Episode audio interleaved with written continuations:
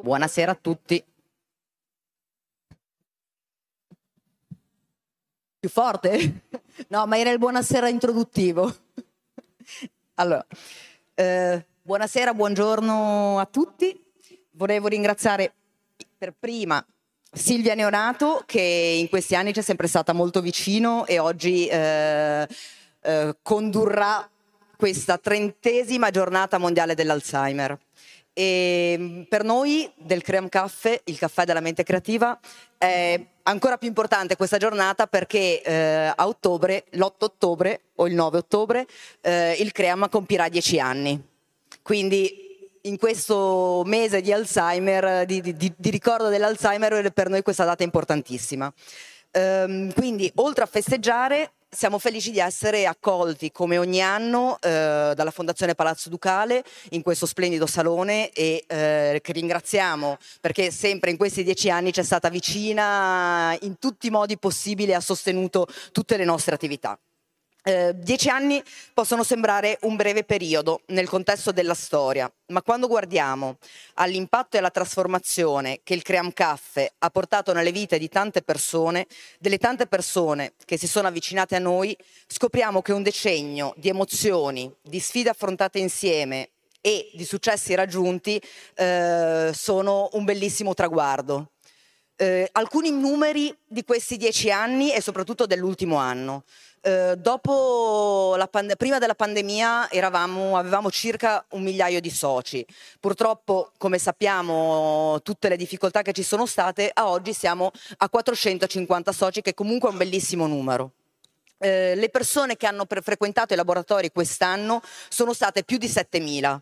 Eh, I laboratori dell'anno scorso e quelli che si stanno per attivare e poi troverete tutte le informazioni con le date di apertura, di inizio attività, eh, sia l'anno scorso che quest'anno saranno più di 22 per un totale di 40 ore di attività settimanali e anche di più e eh, come sempre i nostri importantissimi venerdì della cultura che sono un momento di apertura alla città in cui incontriamo mm, varie eh, tipologie di persone che ci raccontano dalla scienza alla storia dell'arte alla magia.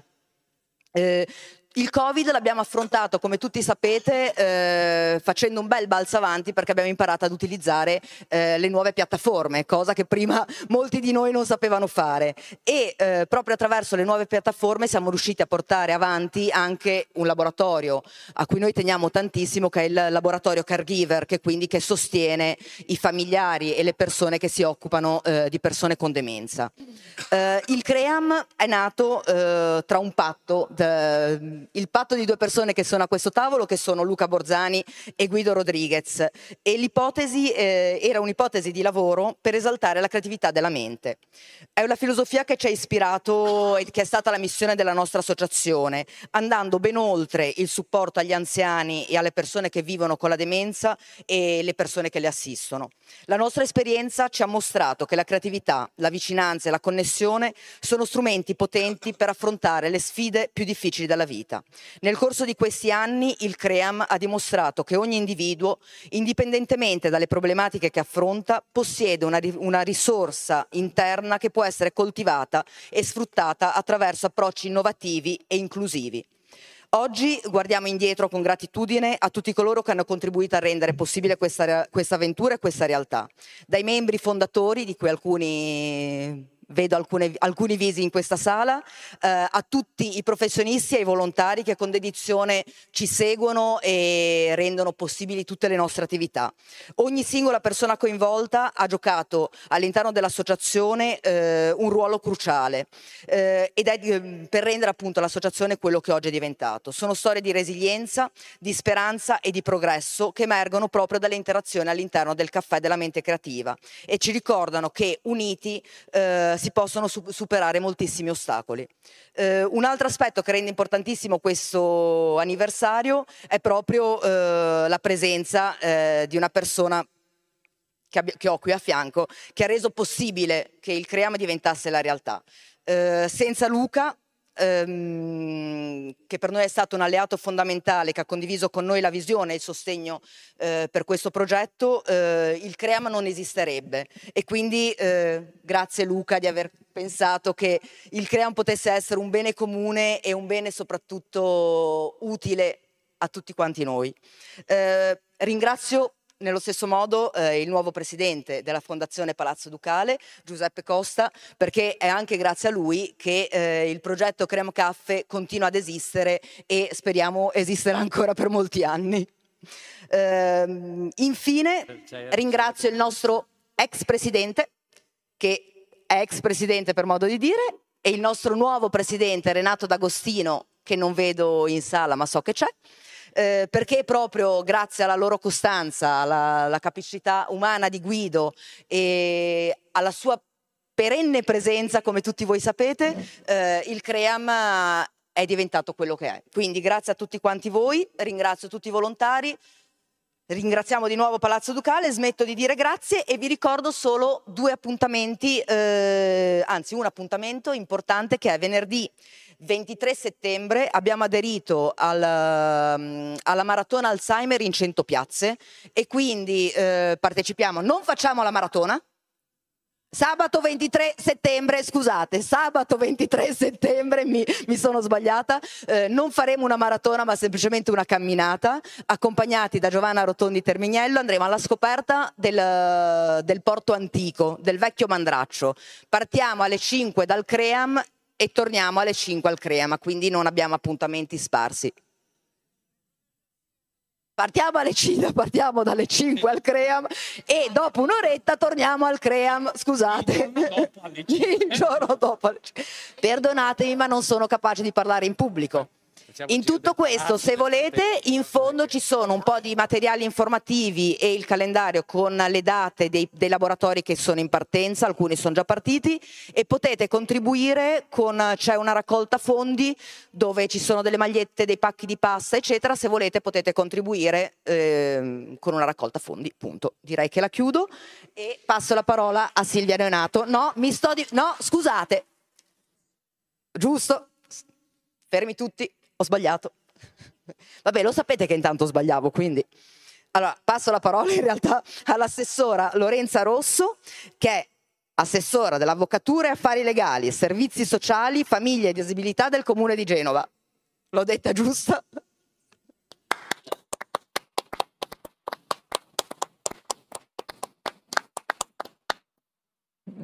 Non pensavo di dover dire due parole, ma sono lieta di farlo. Tanto portarvi i saluti del sindaco Marco Bucci, che è impegnato con il Salone Nautico. Oggi c'è l'inaugurazione, quindi tutta la giunta è un po' dedicata. Eh, io sono felice di essere qua al posto suo perché è un momento importante, una festa, un compleanno, i dieci anni e i trent'anni, quindi mi sembra davvero un momento particolare. Grazie per il grande lavoro che fate. Noi ci siamo già incontrati, ci incontriamo durante l'anno. Eh, questa associazione fa tanto per la città, eh, e, e, questo ovviamente per il Comune di Genova, ma in particolare per l'assessore alle politiche sociali, è un aiuto immenso. Ci spingono anche a collaborare, a trovare soluzioni insieme. Voi sapete che noi stiamo mettendo in atto i patti di sussidiarietà, che sono il, il sistema che io reputo migliore, lavorare insieme, coprogettare insieme per arrivare a un risultato, enti del terzo settore o associazioni.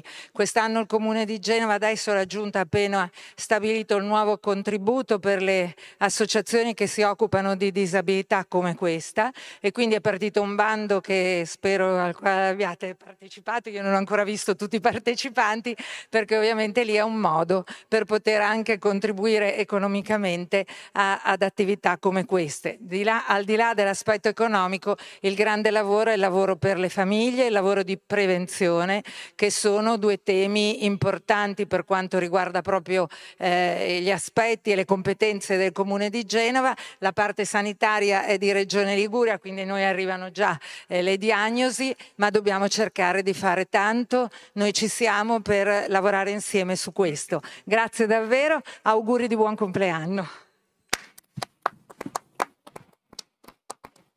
E ora invece la parola a Silvia Neonato, grandissima amica del Cream Caffè, giornalista, femminista.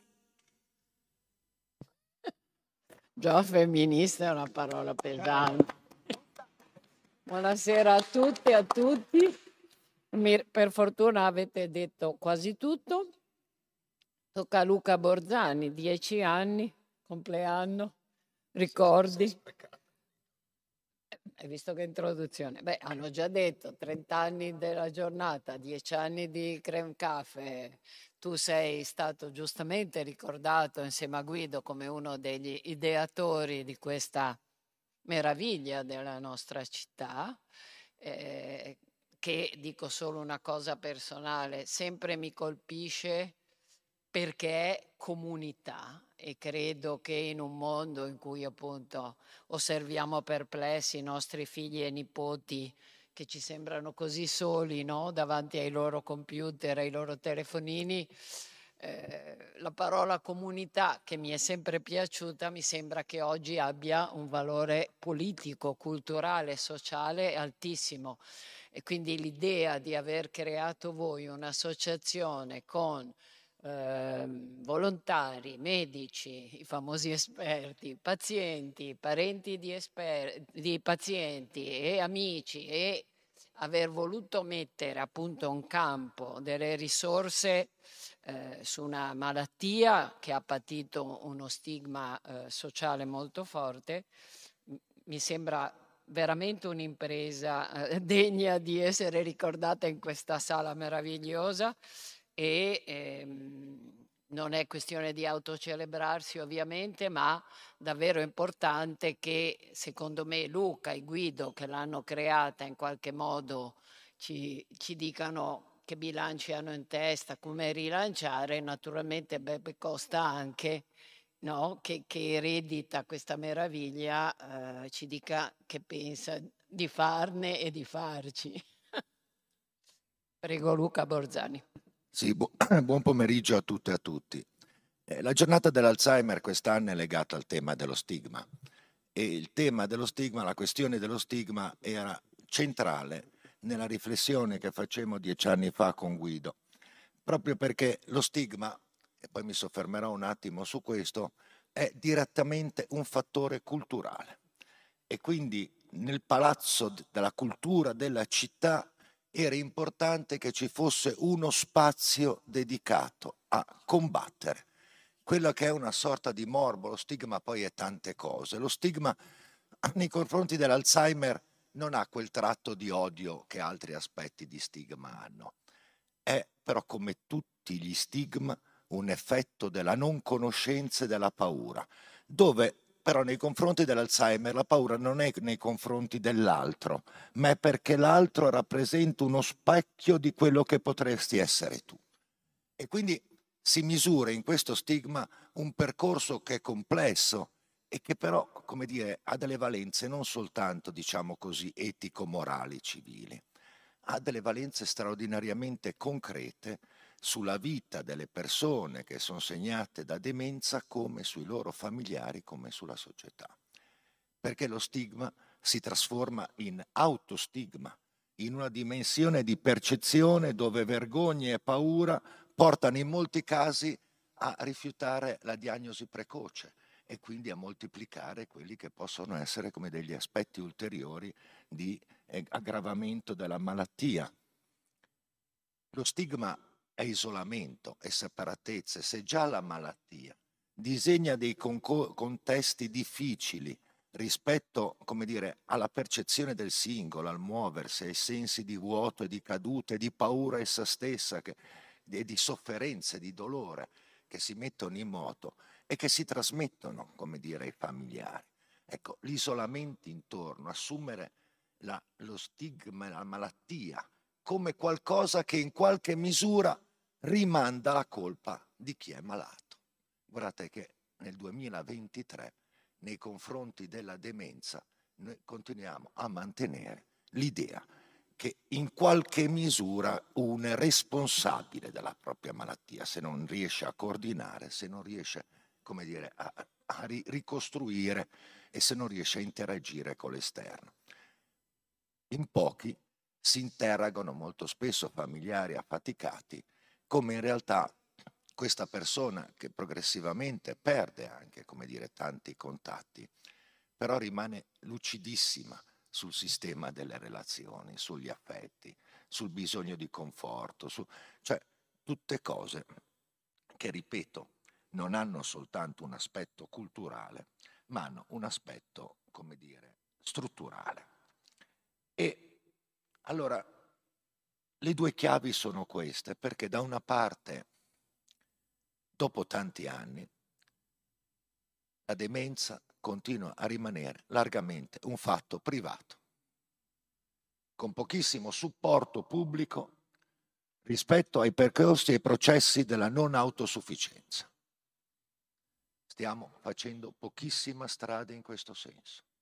Ed è, guardate, una delle altre facce dello stigma, l'indifferenza di un sistema che in qualche misura consegna alla sola famiglia il carico e la responsabilità. E, e guardate che che è davvero pesante questa cosa, è davvero pesante perché è come se non ci fosse il riconoscimento della malattia e al tempo stesso chi la vive segue i tormenti di chi è malata e se stessi. I curatori, chi porta il sistema di cura prima dell'abbandono, è come dire legata a una dimensione molto spesso di, come dire, di progressiva perdita in qualche mese, di identificazione di progressiva perdita. E comunque questo tema, cioè che continua ad apparire come un fatto privato da nascondere, di cui in qualche modo vergognarsi, è uno dei tratti su cui noi dovremmo esprimere l'inciviltà della nostra società. Ed è l'altra faccia di una società individualizzata che si muove e si modella sui consumi e dove la stessa vecchiaia ha cambiato di segno e ciascuno si ritiene vecchio soltanto nel momento in cui scivola nella non autosufficienza. Quello lì è il momento della vecchiaia riconosciuto, ma anche il momento dell'espulsione. E l'altro aspetto, come spesso accade, no, prima, ecco, il Creen Café, come dire, il tema della creatività, anche qui non è un fatto estetico. La creatività è qualcosa che costruisce relazioni. Mettere in moto dei processi creativi vuol dire tenere un filo di relazione. La creatività non è un fatto singolo, si esce dal fatto privato e si entra insieme ad altri. E questo stare insieme ad altri dà contemporaneamente dignità e dà contemporaneamente riduzione dell'isolamento. E quindi c'è, come dire, un tema importante e grosso che è stato affrontato, ma di cui manca largamente l'aspetto istituzionale, la reazione istituzionale. E guardate che questo è particolarmente grave perché coincide con l'inconsapevolezza di una bomba sociale che ci sta, come dire, sotto di noi. Adesso non voglio ripetere dei numeri, ma vedete, in Italia c'erano 200, 600.000 malati di demenza nel 2016. Oggi sono 1.480.000. Nel 2030, secondo le previsioni, saranno 1.800.000. Nel 2050 2.316.000. A livello mondiale noi siamo partiti da dire, una dimensione di diagnosi di demenza di 44 milioni nel 2015, oggi siamo 55 milioni, nel 2030 saranno 78 milioni. Settima causa di morte secondo l'Organizzazione Mondiale della Sanità. È una bomba sociale. Pensate la nostra regione con 100.000 malati di Alzheimer. Ed è come se tutto questo non si vedesse, non so se cioè fosse consegnato, rimandato. Ha dei caratteri non dissimili da quello delle crisi ambientali. Cioè c'è lo stesso livello di urgenza e di necessità e c'è contemporaneamente la stessa assenza di sguardo e la stessa assenza di consapevolezza. E bisognerebbe, come dire, capire tutti che non è qualcosa che riguarda soltanto i malati e i loro familiari, che queste dimensioni di numeri sono uno straordinario problema sociale sono uno straordinario problema sociale in una società sempre più vecchia e con sempre meno risorse. Le due cose sono strettamente collegate. E guardate che l'effetto, se avete ascoltato i numeri che vi ho detto, è che la moltiplicazione si accelera. Cioè, noi non andiamo per ripetizioni di quota. La velocità rischia di diventare un'accelerazione geometrica. Questo è davvero un grandissimo tema di cosa possono essere e devono diventare le città. Io ho molto apprezzato che il comune di Milano, e è un consiglio che do all'assessora, eh, ha elaborato una carta dei diritti della salute di chi è colpito da decadimento cognitivo. È un atto molto importante perché in qualche misura il Comune di Milano, sia pure con le competenze proprie di un'amministrazione, disegna il tema dei diritti della persona malata di demenza, assumendone l'aspetto centrale della dignità e del diritto alla cura. Perché guardate, tutte le statistiche dicono che tra la diagnosi e la cura c'è un salto straordinario e in molti casi alla diagnosi non segue la cura. Noi abbiamo un piano nazionale sulle demenze del 2014 che ha cominciato a essere finanziato nel 2021 ed è finanziato con pochissimi milioni. Ma il tema, come dire, di una città che ragiona sul mutamento sociale, sul suo invecchiamento, è come dire di costruire prevenzioni in termini di spazi, in termini di percorsi, in termini di tutele. E come dire, nella carta, ad esempio, il diritto alla terapia, il diritto alla presa in carico. Ma voi sapete che c'è stato un discreto cambiamento nei processi? Eh, siamo l'Italia, no? Perché il Tribunale di Firenze nel 2020 ha rifiutato l'ingiunzione di una RSA a, un, a una famiglia, sostenendo che tutte le spese dovevano essere della sanità pubblica. Questa messa in moto è stata riconfermata dalla Cassazione, ma siamo un tribunale che deve dichiarare che la salute delle persone è un diritto e che deve essere competenza dello Stato e non delle famiglie. 2020. Ecco, su questo io credo che dobbiamo raffrontare il tema, e qui davvero vado a chiudere, su il tema dell'Alzheimer non soltanto nel supporto alle famiglie, nella, nella, come dire, avere la consapevolezza di come lo stigma non è semplicemente una brezza culturale, ma incide strutturalmente, ma anche sulla retratezza rispetto ai processi della malattia e, come dire, la velocità di queste rispetto. Cioè, quindi cioè, il rischio è di andare a costruire tanti altri muri nelle città, tanti, tanti altri processi di isolamento. E in questo senso il Cran Café, rimettendo insieme queste cose, collegandole al Palazzo della Cultura, aveva voluto dare un segno forte. Io, come dire, sento tanto discutere di cultura pubblica di questi tempi ed è una roba che mi avvilisce un attimo perché non ci sono contenuti dentro questa discussione, ma prescindendo da questo, ecco, cultura pubblica è questo, è insegnare che lo stigma è qualcosa che fa male e che lo stigma riguarda tutti o può riguardare tutti e che non è soltanto appunto un problema delle singole famiglie, ma è un problema culturale della città. E quindi io penso che vi chiudo davvero, nessuno avrebbe pensato, ce lo dicevamo con Guido, che dopo dieci anni sarebbe sopravvissuto a questo. Senza un soldo, tutto fatto di volontari, di volontari colti e sapienti. Bellissima cosa, dieci anni. È una struttura di volontariato che si è fondata sul nulla, se non la voglia la cultura, la cultura di chi ci lavora dentro.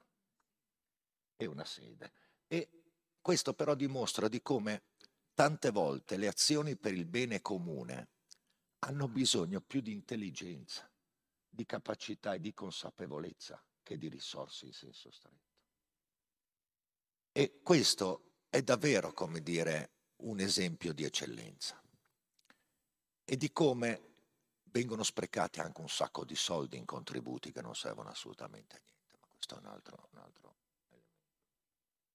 Però dieci anni di un'associazione gratuita, gratuita per tutti, gratuita anche per Palazzo Ducale che gli dà la sede senza, senza chiedere nessun tipo di risorsa, ma che un'eccellenza perché sta ragionando, questo, su questo vorrei chiudere, guardate, sta ragionando non sul presente soltanto, anche se chi è malato vive il qui e ora. Per chi è malato esiste solo il qui e ora, come per i bambini esiste solo il qui e ora, ma che guarda davvero al futuro, perché quel futuro lì non guardato sarà pessimo per tutti. E l'ultima cosa vorrei ricordare, volevo salutarla all'inizio, l'anno scorso in questo incontro c'era anche Giorgio Bergami che è mancato e mi piace, dire, davvero ricordarlo perché nella sua storia lunga dentro questa città ha rappresentato anche un momento di dolore nella sua esperienza, nella sua esperienza finale ed è giusto ricordarlo in questa sera.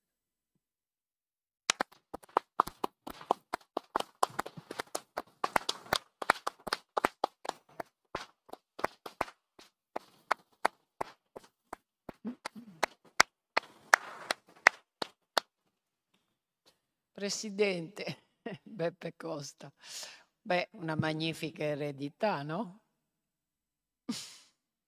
e tanta responsabilità di continuare a tenere in vita una cosa così meravigliosa, appunto, fatta partita senza soldi e basata sulla sapienza dei volontari.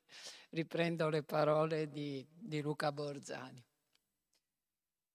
Buonasera posso dire, la strada per me è insalitissima perché parlare dopo, dopo il carissimo amico e predecessore alla carica Luca è veramente difficile e, e quindi eh, cercherò di darvi solo alcuni messaggi nel mio ruolo di presidente di Palazzo Ducale, ma non solo sono presidente di Palazzo Ducale, ma anche nel, nel mondo della diciamo, della solidarietà, eh, più che io, mia mamma prima e, e mio fratello adesso li accompagno eh, nel tutto quello che è il mondo del centro di solidarietà intitolato a mia mamma, a nostra madre, quindi eh, è un tema che mi tocca volentieri da, da vicino. Dico volentieri perché eh, io faccio l'imprenditore, però come imprenditore la mia prima missione è dare, creare e dare dignità del lavoro e il lavoro spesso proprio entra in conflitto con la malattia. Quindi eh, qua in questo bellissimo luogo di cui molte volte molte persone parlano di cultura, si riempono la bocca parlando di cultura in quanto una mostra d'arte. Io credo che la cultura non è solo una mostra d'arte, la cultura è anche una riunione come quella di oggi, un evento come quello di oggi, un anniversario importante come quello di oggi. È importantissimo. Posso dire, io, io ho un'attività per cui organizzo diciamo, mostre, cioè, quindi personale, quindi non è, mi, mi, è, mi è consono la mia quotidianità magari inaugurare una mostra, ma posso dirvi, essere qua oggi è per me un'emozione molto più importante è un segnale molto più importante per la nostra, per la nostra vita quotidiana. Quindi complimenti per questi dieci anni. Io dieci anni fa ero, ero, ero consigliere dell'amico Luca in questa bellissima fondazione che alcuni minuti fa al pre-presidente eh, dicevo guardate che anche tua ti ho detto perché vi ricordo che Palazzo Ducale appartiene alla città e alla regione eh, di cui tutti noi facciamo parte. E ricordatevene che, che essendo vostra dà dei diritti e dei doveri. Il diritto di frequentarla, ovviamente, il diritto di chiedere conto a chi l'amministra, io in questo momento, ma il dovere anche di, di frequentarla, il dovere di partecipare a riunioni e a eventi come questi che, che devono riempirci di riflessioni e anche di gioia perché dieci anni non sono, non sono pochi. E il, il Leo Presidente sia sicuro, sta, sta, sta sicuro, caro amico, che, che, per quanto è mio potere io ti rinnovo la, ovviamente la convenzione, perlomeno per i prossimi quattro anni che mi toccano, no? poi dopo ne parlerà con qualche d'un altro, ci mancherebbe.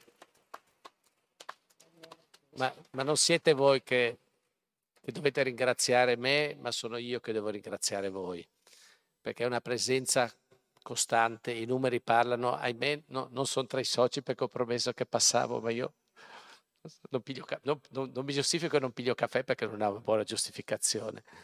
Purtroppo le cariche e le, e, e non mi hanno dato tempo e veramente me ne scuso e me ne faccio eh, cruccio di non essere un vostro socio, ma da qua a fine anno lo, lo sarò come lo sono anche delle altre istituzioni presenti eh, qua in Palazzo Ducale, che è un palazzo della cultura, ma cultura, ripeto, è mostre, certamente, è arte, certamente, ma anche e tantissimo tutti gli eventi che avvengono in questo luogo, che alcuni a volte sono divertenti, cioè sono, ho partecipato anche a delle belle cene divertenti, eh, non ultima quella dei eh, non tanto tempo fa, dei Cavalieri del Lavoro, che siamo circa 600 in Italia, in cui spiegavo che in questo affresco in basso c'è eh, una persona raffigurata, diciamo, ed esclusa dal, dal, da, da, da, tutti gli altri componenti perché ha le mani in mano, perché non lavora, perché è un nulla facente, ma non nulla facente perché non può, non trova lavoro, è perché non ha voglia di lavorare, no? E quindi la, la, la società lo esclude, no? Ecco, eh, io l'ho spiegato ai miei diciamo, co-cavalieri quant'era l'importanza di questo messaggio. Mi riallaccio in questo caso al messaggio che eh, Luca precedentemente eh, ha detto, no? l'esclusione spesso dei malati, di chi ha una malattia particolare come l'Alzheimer, io ahimè in famiglia l'ho avuto, eh, spero che non venga anche a me perché ho avuto delle zie, però diciamo l'affronterò magari meglio di loro. E, perché la cura stanno andando avanti e quindi ci, ci, sono anche associazioni come queste che ti aiutano a essere integrato con la città e a prendere e, e renderti conto della malattia nel, nel, decorso e quello che puoi fare anche mentre sei eh, malato, no? E quindi non essere escluso dalla, dalla, società come un tempo venivi escluso. Quindi eh, questo è un momento di cultura e di sensibilità che ce ne vogliono tanti. Eh, non dico che 300 giorni all'anno perché ci vogliono anche momenti di, di, di, allegria che aiutano tutti, ma questo è un momento di allegria perché dieci anni è un bel compleanno.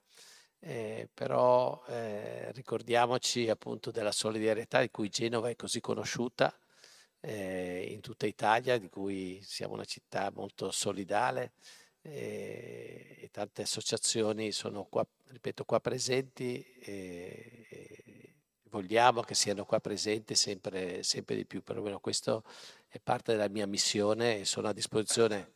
E ringrazio eh, l'assessore presente, grande amica, eh, che sia venuta perché eh, questo è il luogo in cui tu poi ovviamente sei tra le padrone di casa, eh, poi divulgare i messaggi che ci servono a, a a integrarci sempre di più e, e a vivere la nostra vita eh, insieme. Quindi grazie dei dieci anni, grazie di aver scelto Palazzo Ducale, grazie a Luca e a Guido per aver avviato questo percorso.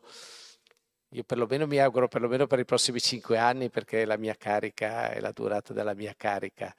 E, però vi auguro ancora molti, molti, molti anni eh, di festeggiarli tutti insieme. Grazie e buona serata ti do la parola.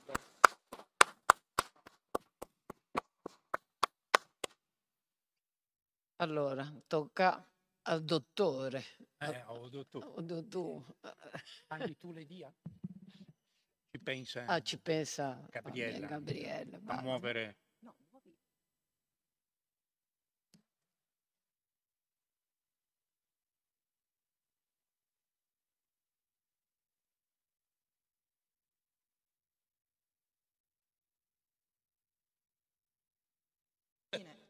confonderci ben bene le idee?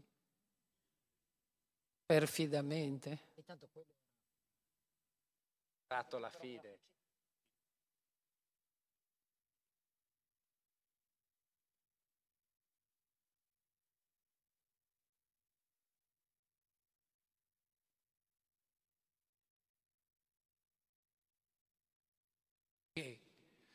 Eh, buonasera a tutte e a tutti. Eh, eh, mi sento un po' emozionato. Beh, insomma, un po'. Mi sento un po' emozionato perché chiaramente tra Silvia e voi... E poi non vorrei, non vorrei iniziare con una captatio benevolenzia, però vi chiedo un applauso a voi stessi, a tutti i volontari, a tutti i soci, a tutte le persone che per dieci anni ci hanno permesso di arrivare a quello che siamo arrivati. Grazie, veramente grazie a tutti quanti. Eh, è difficile, eh, è difficile inserirsi eh, su un tema che io avrei voluto trattare, quello dello stigma, oltre che quello della prevenzione delle medicine dopo le cose che ha detto Luca. È indispensabile però farlo per cercare di capire anche da un altro punto di vista che cosa significa questo dramma. Eh, perché? Perché, eh, come avete sentito da Luca, noi abbiamo iniziato proprio parlando di questo, parlando dello stigma. E abbiamo cercato da subito di chiarire che cosa volevamo significare.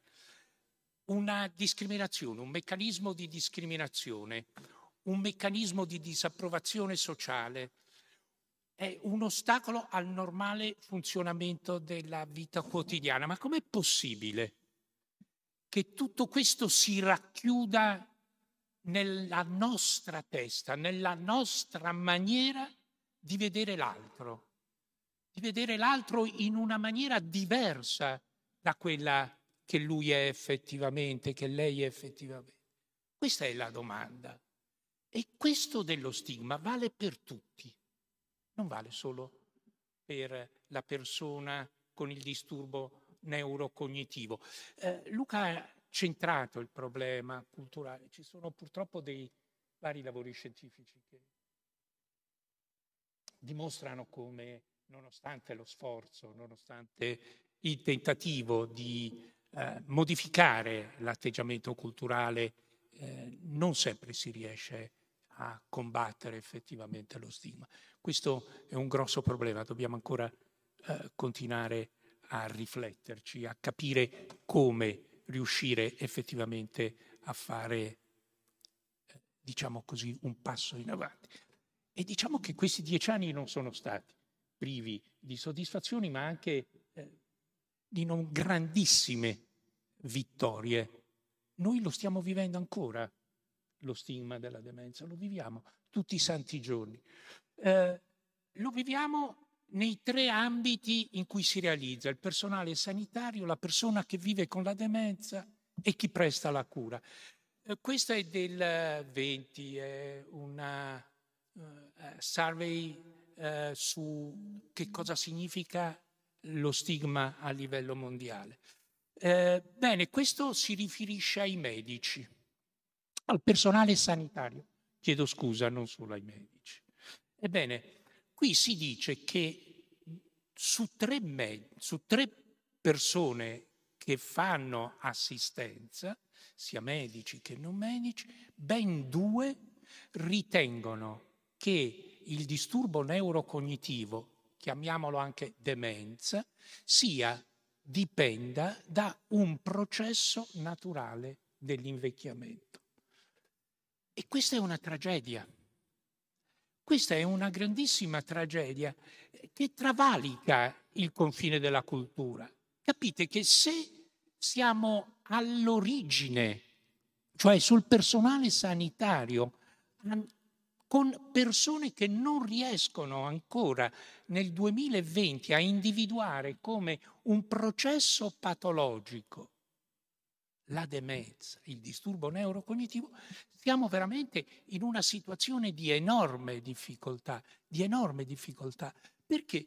Perché questo rimanda a tantissime altre cose. Per esempio, rimanda al fatto che eh, il medico su eh, eh, il, eh, nel momento in cui deve dichiarare la, eh, eh, la diagnosi, non, non, ha le parole, non ha la modalità, non ha, non lo so che cosa, potrei dire il coraggio, chi, chi lo sa, sente che è in una situazione di tale difficoltà che preferisce inventarsi altre cose, altre terminologie, eh, piuttosto che dire questa è la malattia, questa, eh, questa è una forma di disturbo neurocognitivo e probabilmente dagli esami che abbiamo fatto c'è dietro una malattia di Alzheimer, una demenza frontotemporale, una malattia di Parkinson, quello che volete, ma è questo il compito del medico.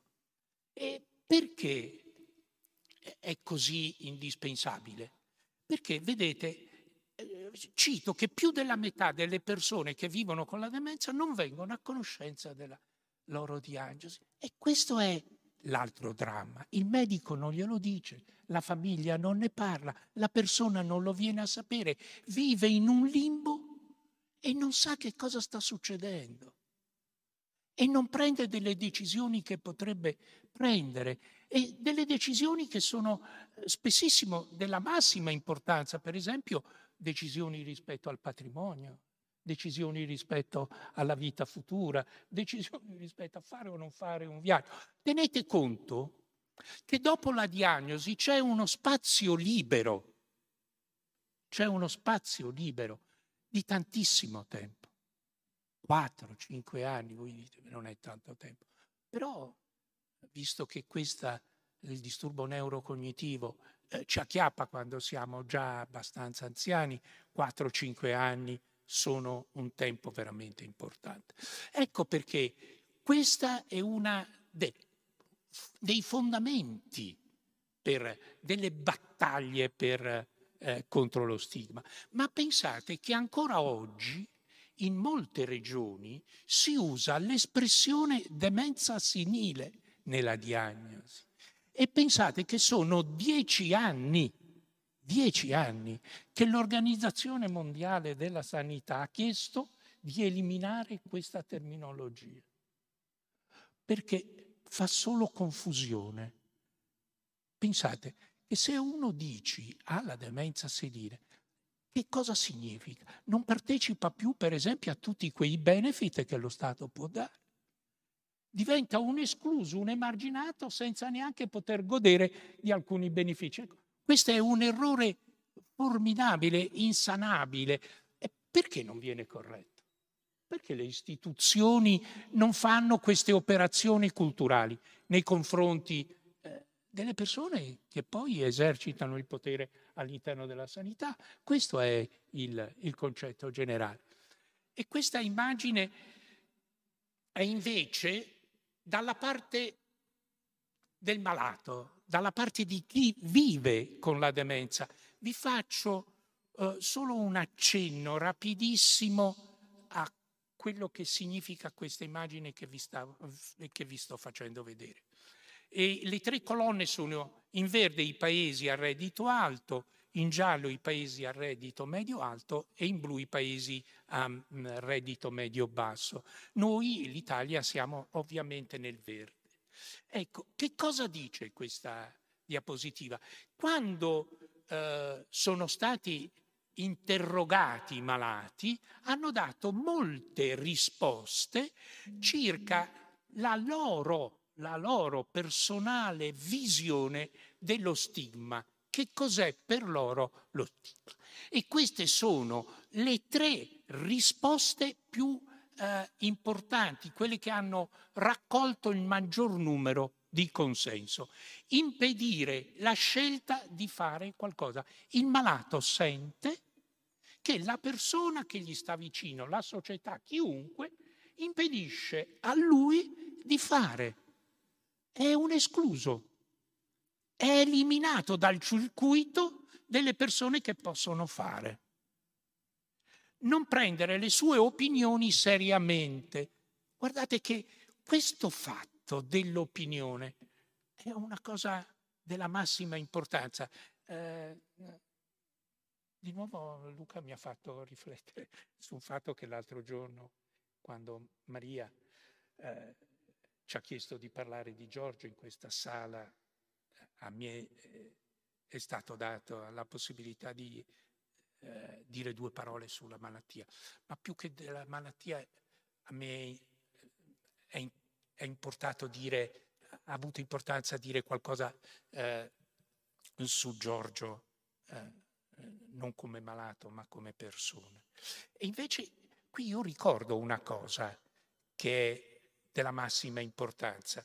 Eh, noi abbiamo eh, come eh, gruppo eh, di, che, che, segue eh, le persone che eh, vivono insieme ai malati, diciamo caregiver, bene, come gruppo noi abbiamo una chat su WhatsApp sulla quale scriviamo.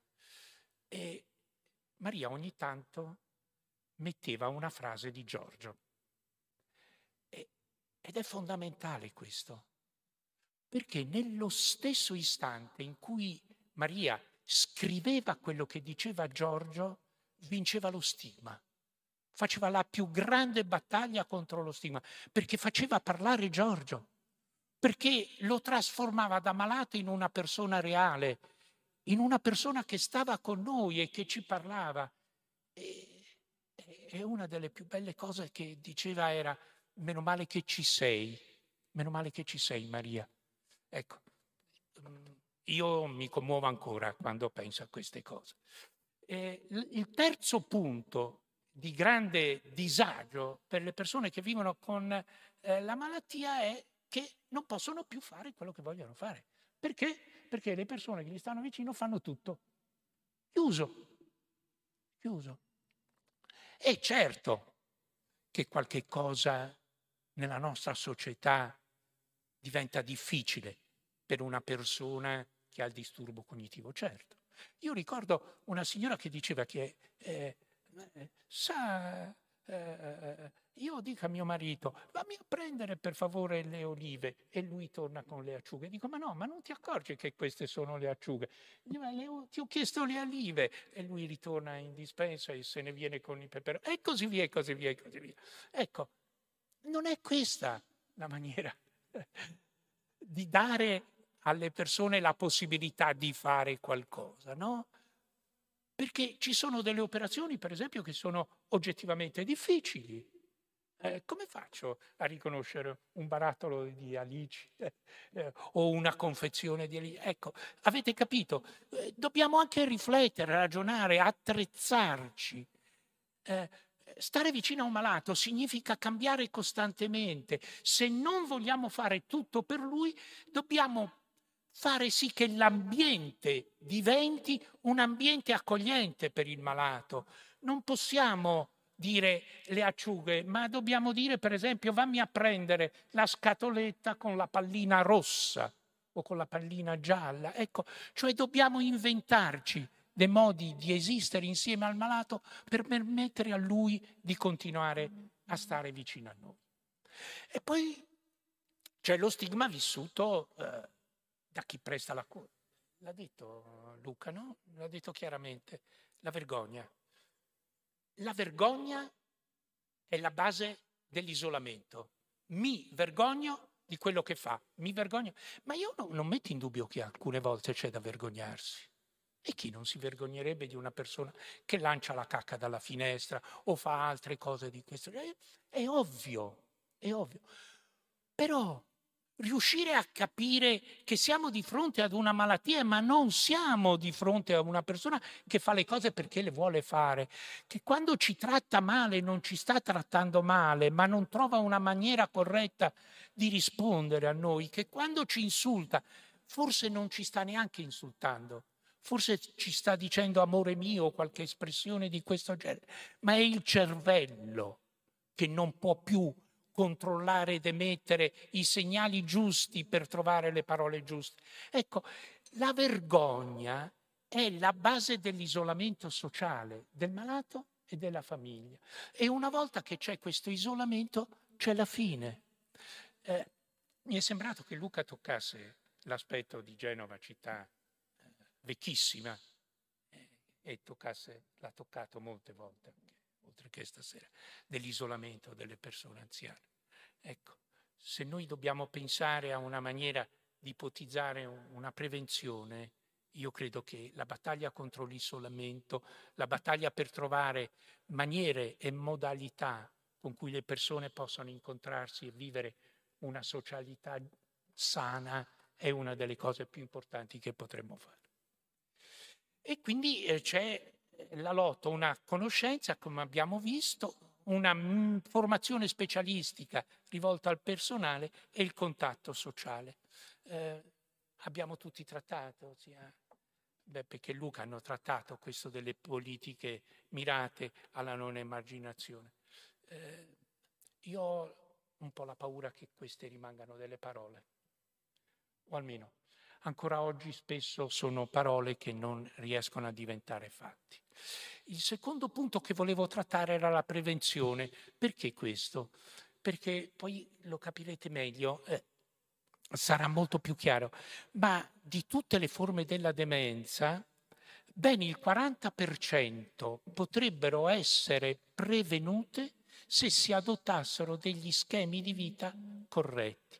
E questi schemi di vita non sono solo la prevenzione a tutte le malattie che possono essere eh, prevenute, come per esempio eh, l'ipertensione, il diabete e compagnia cantando, ma per esempio facendo una cultura, dando una cultura alle persone. E questa è delle degli elementi più importanti che sono venuti in luce attraverso una serie di lavori, tra cui questo che vi sto facendo vedere, che è del, eh, del 20 e che è stato presentato su una delle più prestigiose riviste internazionali. Quest'altra immagine è una cosa che, eh, ne parlavamo proprio oggi pomeriggio al CREM, eh, è una delle cose che è più importanti da, realizzare, da fissare, da metterci in testa. Che cosa è questa ricerca? Questa ricerca è una ricerca di dieci anni. Quindi queste persone sono state seguite per dieci anni. Sono circa 30.000 persone. Quindi per dieci anni 30.000 persone sono state seguite nel tempo e regolarmente ogni 6, 8, 12 mesi venivano fatti degli esami neuropsicologici per cercare di comprendere il livello cognitivo. Ok? Se voi guardate il grafico, in mezzo a quelle palle verdi vedete tre linee, una blu, una gialla e una rossa. Quelle linee tendenzialmente sono l'andamento della memoria di queste 30.000 persone circa. Che cosa sta a significare quel grafico? Che tutti, tutti, nessuno escluso, perdiamo la memoria. Invecchiando perdiamo la memoria. Chiaro? Questo scrivetevelo, è molto importante perché che cosa significa? che non vi spaventate, come si ridevamo oggi eh, in questa nostra piccola riunione, quando ci succede qualcosa. Io l'altra sera ero in una piazza genovese, improvvisamente una signora mi si avvicina, mi guarda e dice, tu sei Guido. Io la faccio parlare, lei cita tutti gli amici, tutto questo, tutto quell'altro parlava di quando io vivevo a Castelletto, da quelle parti, e io a un certo punto ho avuto il coraggio di dire, ma tu chi sei? Non, non lo ricordavo, non, non lo ricordavo proprio. Pochi minuti fa, vicino a Gina, c'era una persona che ha fatto la stessa cosa e mi ha detto tante cose, tra cui qualcuna di mio fratello, io gli ho detto, ma tu chi sei? allora, io non so in quale punto di quella traiettoria sono, ma sicuramente l'ho persa parte della memoria. Che cosa hanno fatto questi ricercatori cinesi di così fondamentale da meritare la pubblicazione sul British Medical Journal of Medicine, una delle riviste mondiali?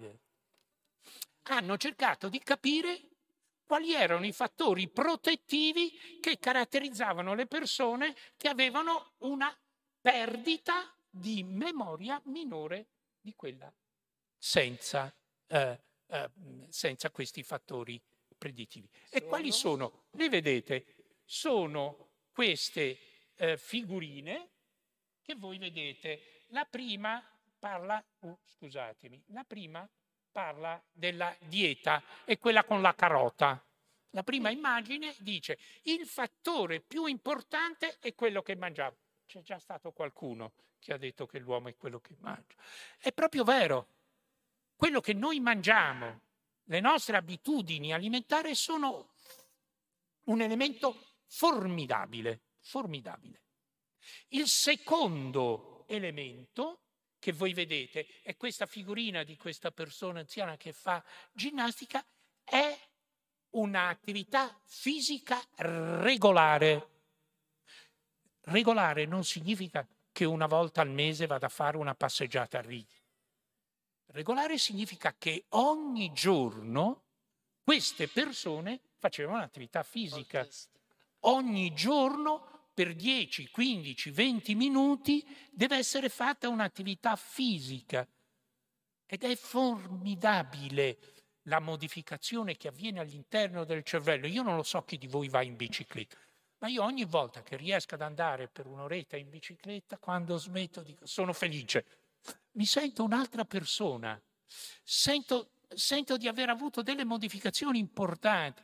Beh, pensate, ogni volta che noi muoviamo un muscolo produciamo delle sostanze che entrano nel cervello e vanno ad aiutare il cervello a sopravvivere. Quindi pensate che, eh, quanto sia importante per il cervello che il corpo si muova, che il corpo sia costantemente in esercizio. Il terzo elemento è l'attività sociale. Attività sociali come contatto, come comunità, come vita di comunità. Silvia diceva che le piace questa parola. Però vedete, due elementi sono importanti nel Cren Caffè. Uno è che noi potevamo anche chiamarci Caffè Alzheimer. Credo che Luca non avrebbe detto niente. Invece abbiamo fatto una quantità incredibile di riunioni per decidere il nome. Perché? Perché era una scelta. È una scelta fondamentale. Cosa significa caffè Alzheimer? Caffè Alzheimer significa posto per l'Alzheimer. Punto. Dov'è la comunità nel caffè Alzheimer? Dove sono gli altri? Dove sono le persone? Sono queste le prime domande che ci siamo fatti. Ma è mai possibile costruire, anche volendo far del bene, un cancello, un muro. Una volta che mi hai definito Alzheimer, l'hai costruito il muro. Non c'è nessuna ragione che io venga con te. Perché? Perché non è mio, non fa parte, non fa parte della comunità, non fa parte della comunità di Palazzo Ducale. Perché Caffè della Mente Creativa? Perché noi volevamo una comunità che non escludesse, una comunità nella quale chi sta bene e chi sta male si confonde. Una comunità nella quale noi crediamo molti di quelli che credono di star bene stanno male. Per tantissime ragioni. Perché per esempio non hanno un altro posto dove andare, perché rischiano di isolarsi. Perché non lo sa, nessuno di noi sa quali sono veramente le condizioni del nostro cervello. E poi il quarto elemento è l'attività cognitiva e questa noi la proponiamo tutti i giorni, dalla mattina alla sera. Attività cognitiva intensa. Guardate, una delle esperienze più belle che io credo, e qui lancio al Palazzo della Cultura, una delle esperienze più belle che sono state fatte questo è la terapia dell'arte o arte terapia. Per esempio a Milano vengono portate le persone che vivono con la demenza a vedere... Arte terapia, arte terapia, a vedere... Arte terapia. a vedere i quadri, a discutere dei quadri. Per esempio noi abbiamo fatto un lavoro di questo genere anche a Genova e per esempio eh, penso che quest'anno eh, la Paola, la Paola Barbicinti farà qualcosa con i chiossoni, ci porterà forse a vedere qualcosa. E questo è un invito proprio a Palazzo Ducale, aprire le porte. Io capisco che quando si fa una mostra si deve anche guadagnare, si devono vendere i biglietti, ma si può dedicare uno spazio, si può dedicare un periodo di tempo con due, tre, quattro persone che prendono per mano, alcune persone che vivono con le demenze e le accompagnano, ma veramente accompagnate a guardare, a vivere come le vivono tutti, Beppe. Hai capito? Quello che, che pensi tu, come lo vivi tu questo qua. E D'accordo. No, no, no, grazie Beppe. Lo facciamo insieme. e poi ovviamente non si sarebbe mai dovuto fumare. Eh, so che voi, molti di voi fumano come delle bestie tutto il santo giorno, non dovreste. E l'altra cosa che non si dovrebbe mai aver fatto, bere alcolici. E qui io ci casco perché eh, purtroppo a me il vino piace, quindi eh, io nonostante lo legga tutti i giorni, questo qui, continuo a farmi il mio bicchiere di vino a pasto. Ecco. Ma eh, loro dicono che è meglio non bere, però eh, a me l'acqua fa arrugginire lo stomaco. ecco, queste sono le cose che preservano la memoria, che ho detto in ogni caso viene persa. Vado velocemente sui farmaci. Qui vi cito due medicine. La prima è la aducanumab e la seconda è il lecanemab. Vi faccio vedere un'immagine legata alla prima. Perché? Questo è un anticorpo monoclonale. Penso che tutti quanti voi sappiate che, so, che, cosa sono gli anticorpi. I monoclonali sono degli anticorpi prodotti in laboratorio da una singola cella, fatta duplicare costantemente, quindi l'anticorpo è identico a se stesso. Quando si somministra l'anticorpo monoclonale si sa perfettamente che cosa si sta somministrando. È un anticorpo perché? Perché va a riconoscere una certa cosa che è presente nel nostro organismo e che si chiama antigene e la elimina. Per esempio, noi prendiamo degli anticorpi per eliminare alcuni virus che ci danno fastidio e che ci possono far male. Questo anticorpo, la aducanumab, è un anticorpo che combatte la beta-amiloide la beta-amiloide è quella sostanza che si trova nel cervello delle persone che si dice abbiano la malattia di Alzheimer. La beta-amiloide è una delle sostanze che è stata ritenuta responsabile della perdita del cognitivismo. Ok? In varie ragioni. Non sappiamo però come e perché. Questa immagine che voi vedete è un'immagine abbastanza complessa, ma che cosa fa vedere? In alto, nelle prime due figurelle in alto, c'è quello che succede alla persona seguita in questa esperienza e che non ha preso la medicina, ma ha preso un placebo, cioè qualcosa che non fa nulla. Come vedete, le due immagini, quando ha iniziato e quando ha finito sono pressoché uguali. Significa che il cervello durante il periodo di osservazione ha mantenuto gli stessi livelli di beta-amiloide. Ok? Questa è la prima immagine, la numero uno. Poi ci sono tre immagini, la 2, la 3 e la 4, che sono le immagini del cervello all'inizio e dopo la terapia con diversi dosaggi di questo anticorpo monoclonale. Come potete vedere nell'ultima, quella più in basso, all'inizio c'è tanto rosso, tanta beta-amiloide e alla fine ben poca meta-amiloide. Che cosa significa? Che il farmaco è riuscito effettivamente a togliere di mezzo la beta-amiloide dal cervello. Chiaro questo? Eh, eh, io spero che che sia chiara la spiegazione del... Quindi il farmaco riesce a fare quello che era stato progettato di fare, un anticorpo monoclonale diretto contro la beta-amiloide e l'ha tolta di mezzo. Eh, l'altro farmaco è un anticorpo monoclonale simile che eh, i dati finali della sperimentazione sono presentati nel luglio del 23, è stato somministrato a 1795 soggetti e hanno mostrato, oltre che una riduzione come quella già che abbiamo visto di beta-amiloide nel cervello, un rallentamento del cognitivismo di circa il 30% rispetto a chi faceva placebo. Che cosa significa? Mi spiego. Io non prendo la medicina e nel periodo di osservazione la mia cognitività da 100 passa a 90, 70.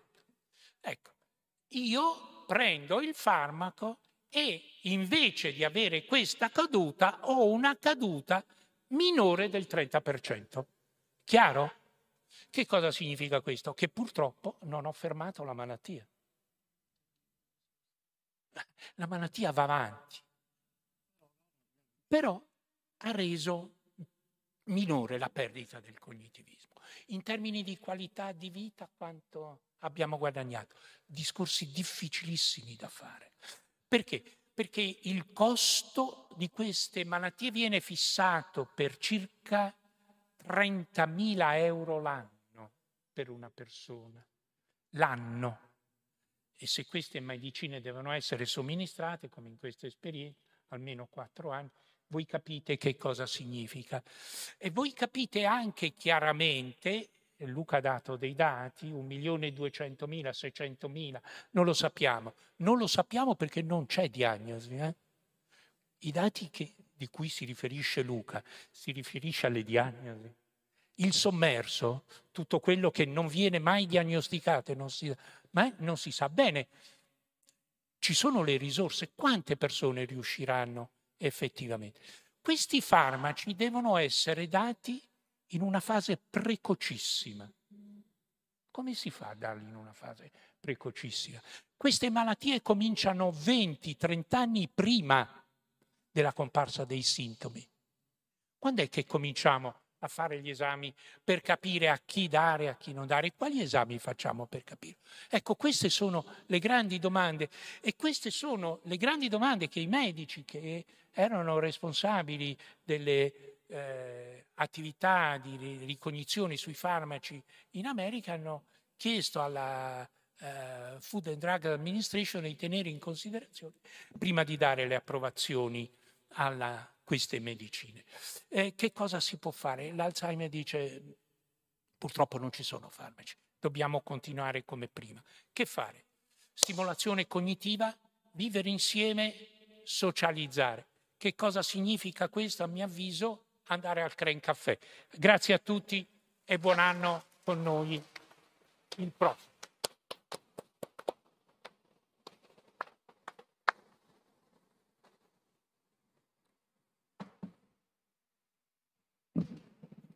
Forse ho preso troppo tempo. Vieni. Grazie Beppa. Non scappate. Sì, certo. Bisogna tornare 4-5 si può fare.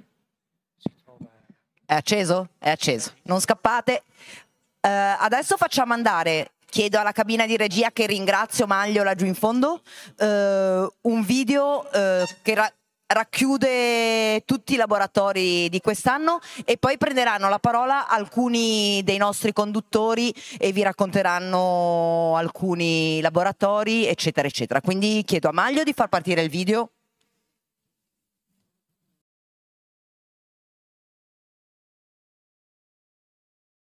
Mia sorella guarda verso il cielo e mi dice, cos'è quella? Guardo dalla finestra Vedo la luna e capisco. Ecco la demenza. Facendolo abbiamo la possibilità di vedere quali sono le nostre capacità cognitive del momento e quindi di correggere il tiro.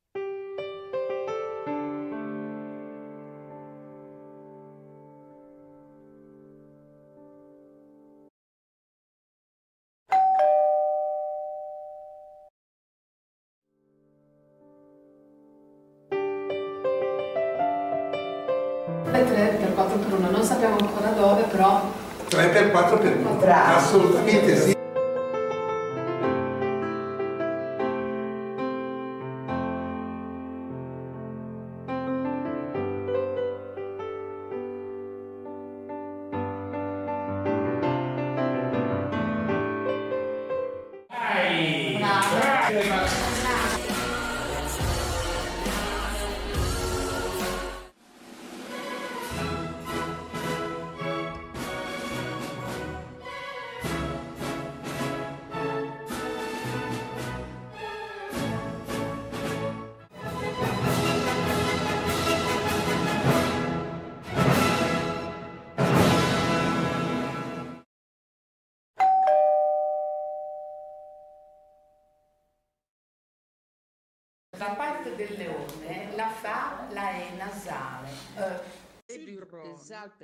Jusqu'aux calanques de Marseille et Cassis.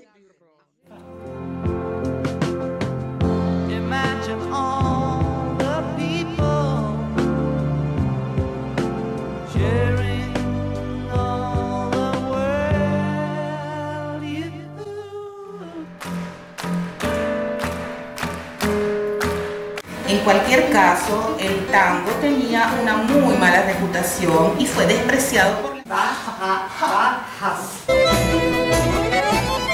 30-40 minuti di getto. senza pensare mm, per qualche paginetta.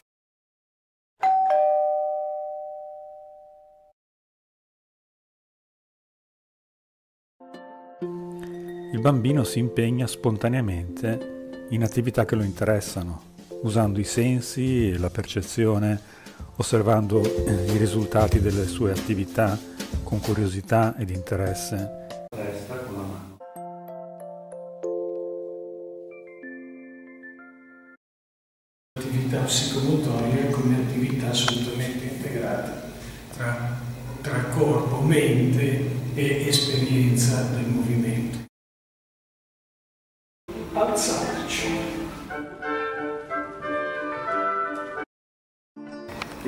Chuan è eh, un'arte marziale interna.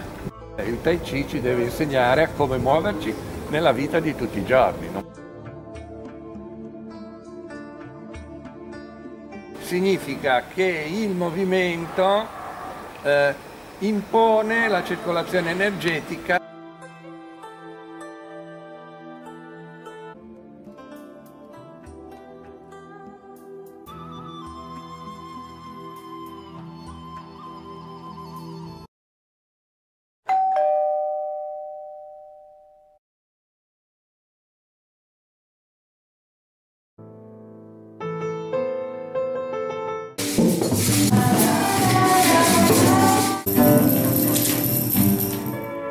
provate a immaginarvi su un prato fiorito, camminiamo e.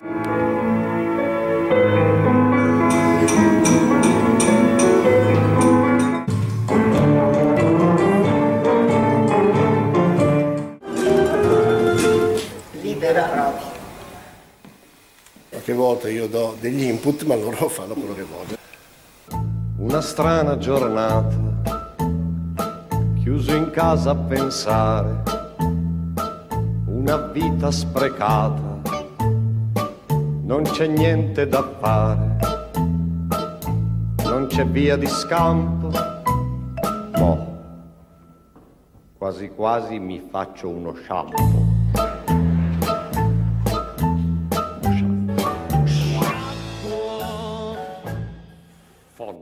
Che questo è un posto splendido, un posto magico. mi piace è che c'è tanta energia. Fatti non foste a viver come bruti.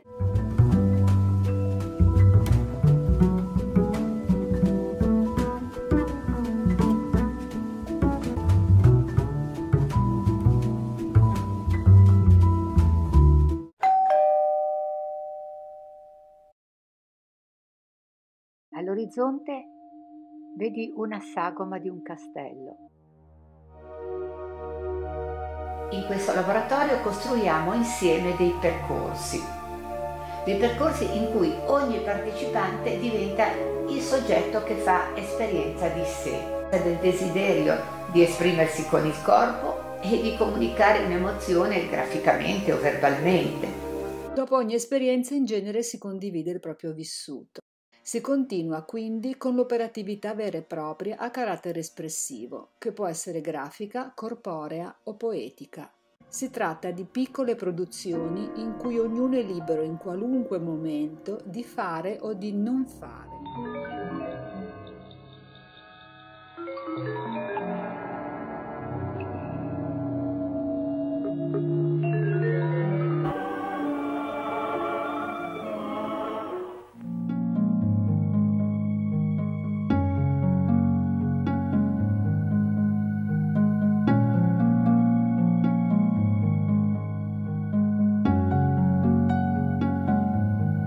Quali obiettivi? Stare insieme, giocare, divertirsi, sperimentarsi, impegnarsi, apprendere e soprattutto acquisire un po' più di consapevolezza di sé.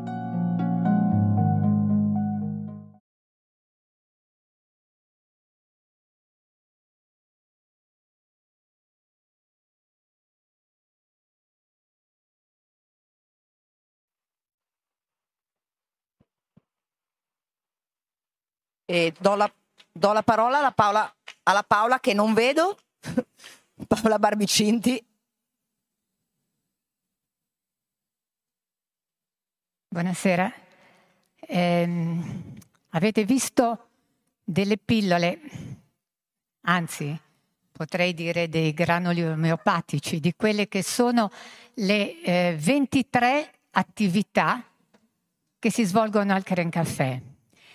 E eh, in questa estrema sintesi io spero che siate riusciti a cogliere eh, la grande ricchezza di proposte che il Caffè offre ai suoi mh, soci, ma anche siate riusciti a cogliere la serietà, la grande, eh, pur nel gioco, perché eh, come avete visto c'è molta giocosità eh, che io ho un po' accentuato in fase di montaggio, ma insomma in, questi, in tutte queste attività, ma anche la grande competenza dei conduttori stessi e direi il benessere dei partecipanti, il benessere dei soci nello stare insieme in un certo contesto e nel partecipare, nel condividere alcune esperienze. Eh, allora però vorrei un attimo raccontarvi, eh, perché adesso voi ne vedete, ne avete visti in atto, diciamo, tantissimi laboratori, dico ben 23 attività, ma eh, facciamo un po' di storia. Eh, il Cren Caffè, eh, sin dal primo anno della sua attività, ehm, diciamo che eh, ha messo insieme eh, una serie di eh, attività, di laboratori che sono, si potrebbe dire, sono cresciuti in modo eh, organico, via via che si presentavano delle occasioni da parte dei volontari, sempre nuove proposte, e che si andava configurando un quadro di ehm, istanze che corrispondesse alle esigenze, alle, ai bisogni di un'utenza che parecchio variegata. E, ehm, allora, come si poteva fare in questo contesto, ma più in generale a comunicare, appunto, a raccontare come, che cosa si fa? Eh, io ho pensato di proporre eh, della documenti, fare della documentazione video. E, ma da che cosa è nata? È nata dal fatto di essersi resi conto che eh, nessuno di noi, e parlo di eh, soci, parlo di eh, persone che si occupano dell'accoglienza, di volontari dell'accoglienza, parlo di conduttori, sapeva veramente che cosa si facesse all'interno di ogni attività. E allora io ho proposto di andare sono andata in pratica a fare le riprese video in ogni una volta in ogni laboratorio, mettendosi ovviamente in sintonia con eh, i conduttori, con eh, il- le persone, con i partecipanti e cercando di ehm, cogliere alcuni passaggi eh, che mm, mettessero in evidenza un po' gli aspetti più significativi di quell'attività. Che cosa ne facciamo? Intanto tutti questi laboratori si trovano già su una playlist che è presente eh, mh, caricata su un computer e mh, diciamo visibile su uno schermo al Cren Café. A disposizione di chi? A disposizione ovviamente dei soci, dei conduttori, ma eh, soprattutto delle dei volontari che fanno accoglienza eh, in modo che possano ehm, orientare in una maniera più consapevole le scelte, eh, che, scelte che siano le più aderenti possibili alle caratteristiche e ai bisogni dei diversi partecipanti, dei diversi soci. E, però vorrei dire ancora un'altra cosa. Io spero che tutto questo lavoro, diciamo, che eh, voi avete visto in pillole appunto, ma che al Cren Café potrete trovare in modo più esteso, eh, possa servire anche ai conduttori per avviare una sorta di riflessione, ehm, per esempio, su quali siano i, ehm, i momenti e gli aspetti eh, cognitivi fondamentali che il proprio laboratorio pos- riesca ad avviare, ma poi anche per- perché i vari conduttori si possano eh, confrontare su metodologie simili o differenti. E per ultima cosa, io vorrei lanciare una sfida per quest'anno in modo da non potersi, sto finendo, tranquilla, da non potersi eh, troppo accomodare nella propria area di comfort. E la sfida è questa. Ehm, si potrebbe provare a trovare alcune forme comuni a diversi campi. Cosa intendo e come fare? Per esempio, si potrebbe ehm, sperimentare, progettare, sperimentare una tantum, qualche attività un po' di tipo interdisciplinare, dove eh, poter comprendere come alla base di ogni esperienza, anche fatta su più livelli, fatta su, con linguaggi diversi, ci siano sempre ehm, delle mm, competenze delle- eh, di tipo cognitivo ehm, simili e anche dei modelli comportamentali ed emotivi. E direi che questo non è poco e spero che possa anche servire magari per migliorarsi. Grazie. Grazie Paola. Eh, vedo Anton Maria. Mentre Anton Maria arriva, eh, vi ricordo, allora, intanto che si- ci si può iscrivere al Cream Caffè, la segreteria sarà aperta dalle 3 alle 5, dal lunedì al venerdì, dal primo, non dal primo ottobre perché il primo è domenica, dal 2 ottobre, ho i suggeritori, eh, dal 2 ottobre la segreteria è aperta per le iscrizioni, quindi potete andare tranquillamente. Oggi non riusciamo a fare le iscrizioni perché, come sapete, a livello burocratico eh, dobbiamo compilare troppo i moduli e diventa difficilissimo.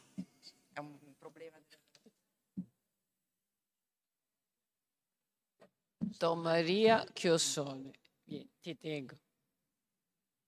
Chiariamo che ai gruppi può iscriversi chiunque, non solo pazienti o parenti di pazienti, giusto?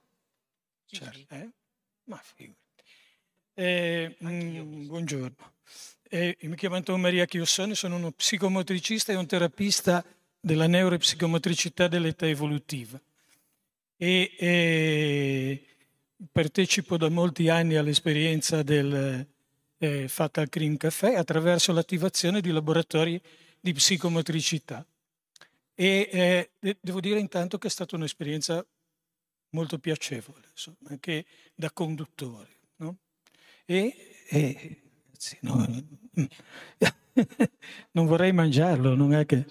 E, dirvelo. Cioè, all'inizio per noi è stato un problema perché come psicomotricisti siamo noti come più perché lavoriamo con i bambini, con l'infanzia, al massimo con l'area dell'età evolutiva e quindi non, ci siamo posti il problema di che cosa avremmo potuto proporre in, all'interno di un'esperienza fatta eh, con persone più avanti negli anni, con grandi adulti, nonostante che stiamo in una città che di grandi adulti è piena, di persone anziane, me compreso, dire, eh, c'è, c'è gran numero. E allora la proposta che eh, siamo, abbiamo provato a elaborare eh, è nata a partire anche da rifarci a quelli che sono i nostri principi, eh, del, che sono i principi della nostra pratica, cioè l'attenzione al movimento, all'azione, alla relazione.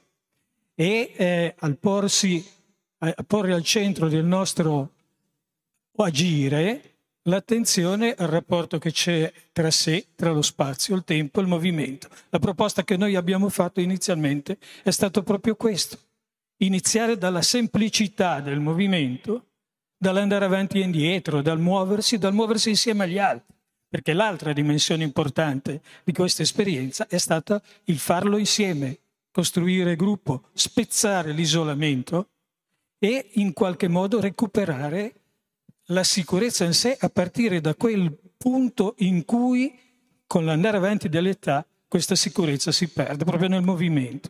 Ricordo un lungo viaggio che abbiamo fatto con, con Guido eh, tornando da, da Roma dove pensavamo di andare per modificare lo stato della nazione del mondo e in cui parlando di quello, di quello che si poteva fare e il ragionamento è andato proprio sul fatto che al centro della nostra operatività doveva starci il movimento, la proposta di come fare.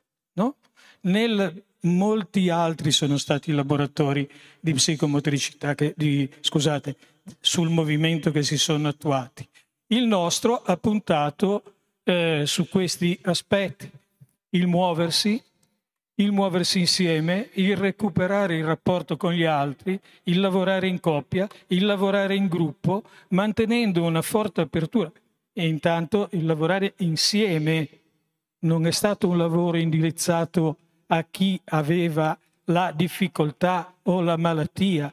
Abbiamo lavorato con, con fratelli, con zie, con figli, eh, con amici, con badanti che hanno partecipato perché è anche un modo di riguardare la persona da un altro punto di vista e riscoprire insieme le potenzialità che nella persona ci sono e rimangono. È stato un laboratorio interessante anche perché è stato un laboratorio sulla strada, no? sempre aperto, in cui le persone hanno potuto entrare e, e uscire, no? partecipare e magari fermarsi. E, e come detto è un laboratorio in cui si è giocato recuperando anche la dimensione del gioco, che difficilmente veniva riproposta oltre una certa età. E devo dire che è stato un laboratorio in cui si è riso molto e scusate se è poco. Grazie Anton Maria. Eh, Alessandro Chiappori, che non vedo.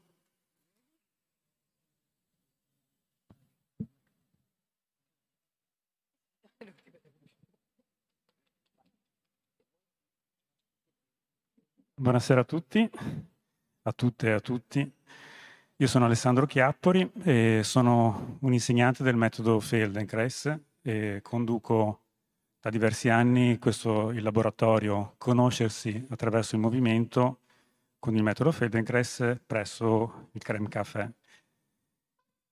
E in questo laboratorio vengono, vengono proposti movimenti facili, piacevoli, eseguiti lentamente e senza sforzo, con l'attenzione volta ad ascoltare il proprio corpo e le proprie sensazioni. Questi movimenti permettono di accrescere la consapevolezza del proprio corpo e soprattutto degli schemi motori che utilizziamo abitualmente nelle nostre azioni quotidiane. E soprattutto, cosa molto importante, permettono di apprendere o meglio, creano le condizioni perché la persona possa apprendere nuovi schemi motori, quindi nuove possibilità di azione e di movimento.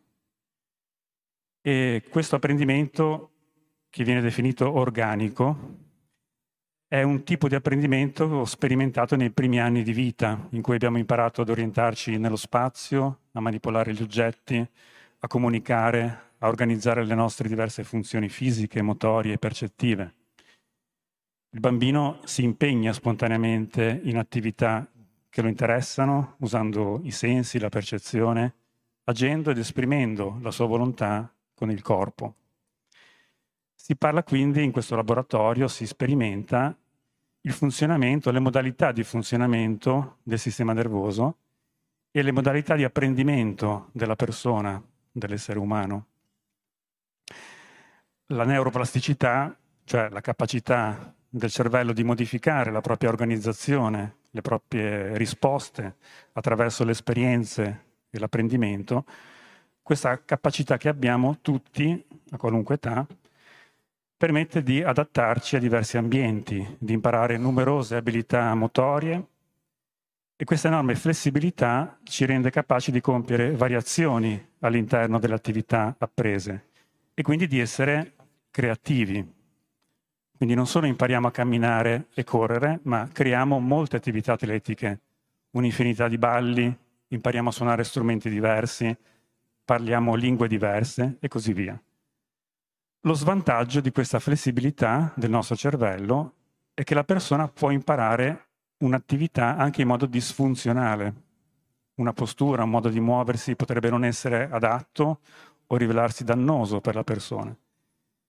Le lezioni di movimento proposte nel laboratorio permettono appunto di riapprendere un'organizzazione motoria più funzionale per la persona.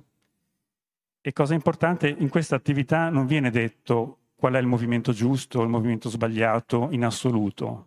Quindi non si impone un modo corretto di muoversi, ma viene stimolata, viene coltivata la nostra capacità interna di apprendere, in modo che la persona, attraverso un suo personale percorso di apprendimento, possa scoprire un modo di muoversi che sente più efficiente in termini di facilità, scioltezza, stabilità.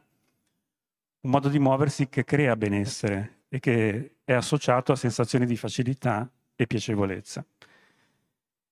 Perché, e concludo, poiché l'apprendimento, questo tipo di apprendimento, è alla base di quello che siamo e dell'immagine che abbiamo di noi stessi. Ciascuno di noi parla, si muove, pensa e sente in modo differente secondo l'immagine che ha di se stesso, che si è costruito nel corso degli anni. E per cambiare il nostro modo di agire abbiamo bisogno di cambiare, di arricchire l'immagine di noi che ci portiamo dietro. Quindi questo laboratorio, e concludo veramente, è utile per migliorare l'organizzazione motoria in caso di disfunzioni neurologiche, traumi o abitudini posturali poco efficienti e quindi i benefici si riflettono sulla postura, sulla respirazione. E trattandosi di un'attività che infonde uno stato di benessere e di rilassamento, è un, vado, è un valido aiuto per ridurre lo stress emotivo e fisico. Grazie a tutti e buona serata. Grazie Alessandro. Do la parola a Gina che... Gina Guarnieri. Ex comunarda. No, non lo dico. Scusate, a me la luce mi dà fastidio. eh. Allora, buonasera a tutte e a tutti. Io sono la referente dello sportello Alzheimer che è nato a ottobre del 2022 con il patrocinio del comune di Genova. L'obiettivo dello sportello è dare tutte le informazioni alle persone che assistono un ammalato con decadimento cognitivo.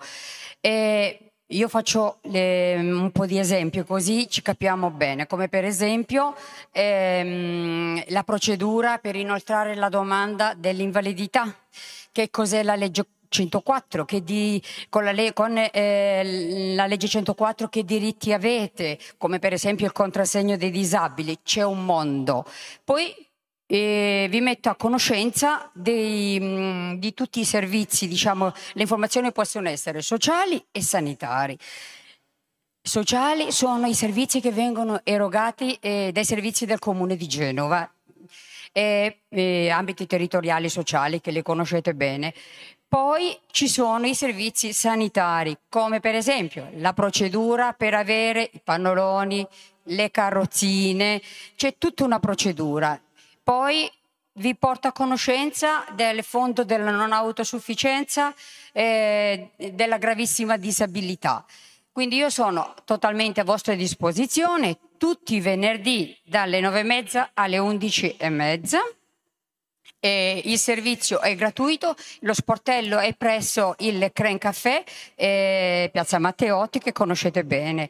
Naturalmente ehm, la procedura è immensa eh, perché tanti, ogni anno eh, vengono fuori bonus come bonus caregiver, come bonus badante. C'è un mondo, c'è un mondo che adesso vi disoriento, però insieme le persone che si rivolgono allo sportello eh, vi accompagno eh, nelle diverse procedure. Se avete bisogno di me sapete dove trovarmi. Scusate. Grazie Gina. E per finire, Attiglia che non vedo. È lì, è lì. È laggiù. Però la vedremo. Sta arrivando Attiglia Cerisola.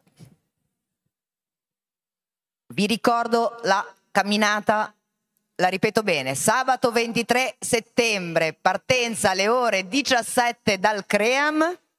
Nel frattempo arriva Attiglia, quindi vi aspettiamo sabato alle 5.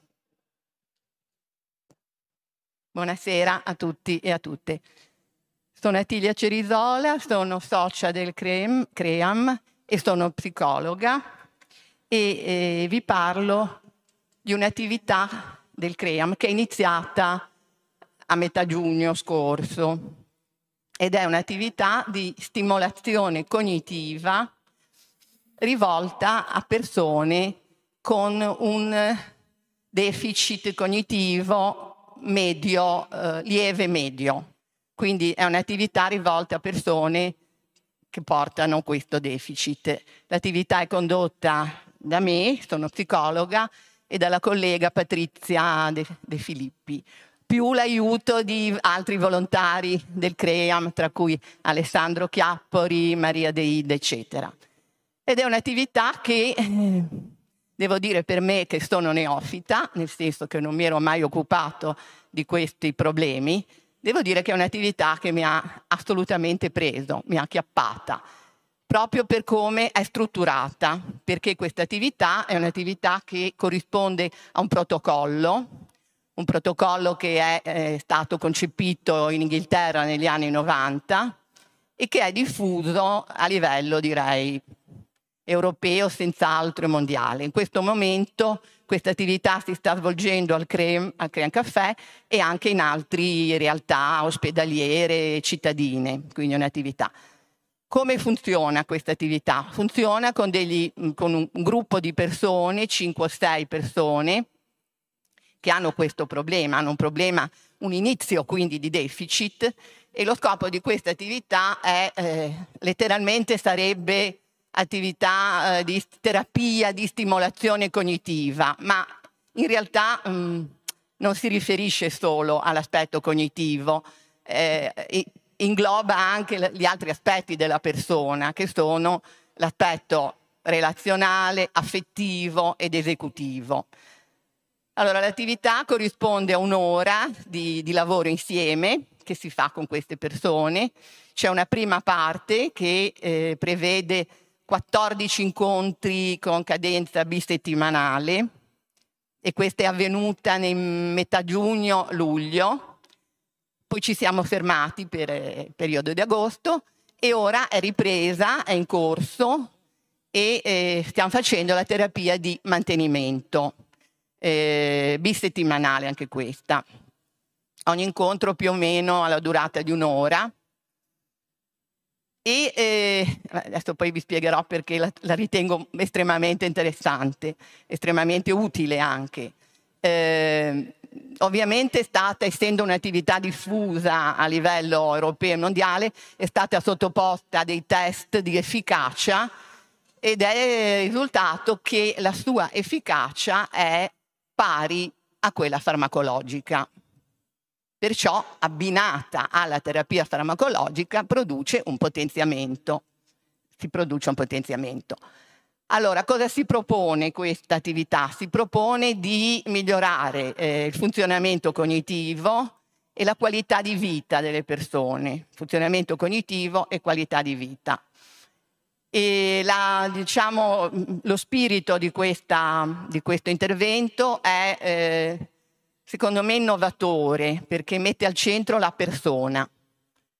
La persona è al centro, intendendo per persona chi è inserito in una rete di relazioni, tutte, chi può essere inserito in una rete di relazioni all'interno della, della quale rete ci sono dei significati condivisi, condivisi anche non condivisi, non è detto che dobbiamo sempre essere d'accordo, purché questi significati non condivisi siano possibili di negoziazione e di trattazione. Cioè io posso litigare con delle persone, ma sono all'interno di significati che possiamo poi anche accordarci. Ecco, quindi questo è estremamente importante e la particolarità di questo intervento è proprio in questa, diciamo, polarità, no?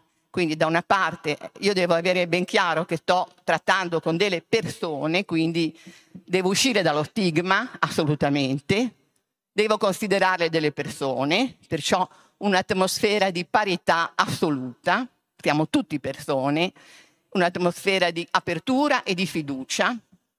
E quindi la possibilità di parlare di tutto, però evitando, eh, che cosa? Evitando l'improvvisazione e lo spontaneismo. Non può essere una cosa spontanea, cioè sì, è spontanea nel momento in cui io mi relaziono, però ci sono all'interno di questo protocollo delle attività che vanno svolte, quindi un potenziamento della memoria, un potenziamento del ragionamento, quindi come dire, sono due aspetti, come dire, che bisogna tenere insieme, ma non è facile, eh, perché c'è una procedura, c'è un protocollo, ci sono delle attività da fare, tutto però all'interno della spontaneità, dell'apertura e direi della creatività, no? E aggiungo ancora di un'atmosfera distesa, serena, di divertimento. Però diciamo che a mio avviso sta avvenendo questo, questo un po' come dire, eh, sta funzionando. Ecco, questo è quello che stiamo facendo. Eh, direi che ci auguriamo di continuare a farlo, eh, continuare questa attività. Noi siamo a disposizione e quindi. Grazie mille. Passo la parola a Silvia. Il presidente viene a fare un saluto? Dov'è? Eh. Presidente? Mi raccomando, 40 Presidente minuti. Renato D'Agostino. Vista l'ora, non mi pare opportuno tirarla a lungo. Sono felice di aver visto una partecipazione numerosa. Sono felice di aver visto una partecipazione numerosa. Colgo l'occasione per ringraziarvi tutti, ringraziare i relatori, ringraziare Palazzo Ducale e rinnovarvi l'invito della partecipazione al Creme Café e alla marcia di sabato che speriamo numerosi perché all'esterno porteremo un significativo segno che possa dare il senso che non è una cosa campata in aria la lotta allo stigma dell'Alzheimer. Vi auguro buon lavoro a tutti e arrivederci. Lascio la conclusione a Silvia. No, per carità, non vi affliggo. Dico solo che ascoltandovi mi è venuto in mente che i centri antiviolenza, delle- de- della violenza de- degli uomini contro le donne e i bambini, mh, ascoltandovi mi sono venuti in mente perché sono basati moltissimo sul lavoro volontario, hanno pochissimi finanziamenti eh, da parte dello Stato, se sapeste quanto poco prende il CAV di Piazza Colombo che vede 500 donne ogni anno e tiene case e rifugio, pensate cosa vuol dire rifugiare una madre, due bambini, dargli lo psicologo, riqualificarla sul lavoro.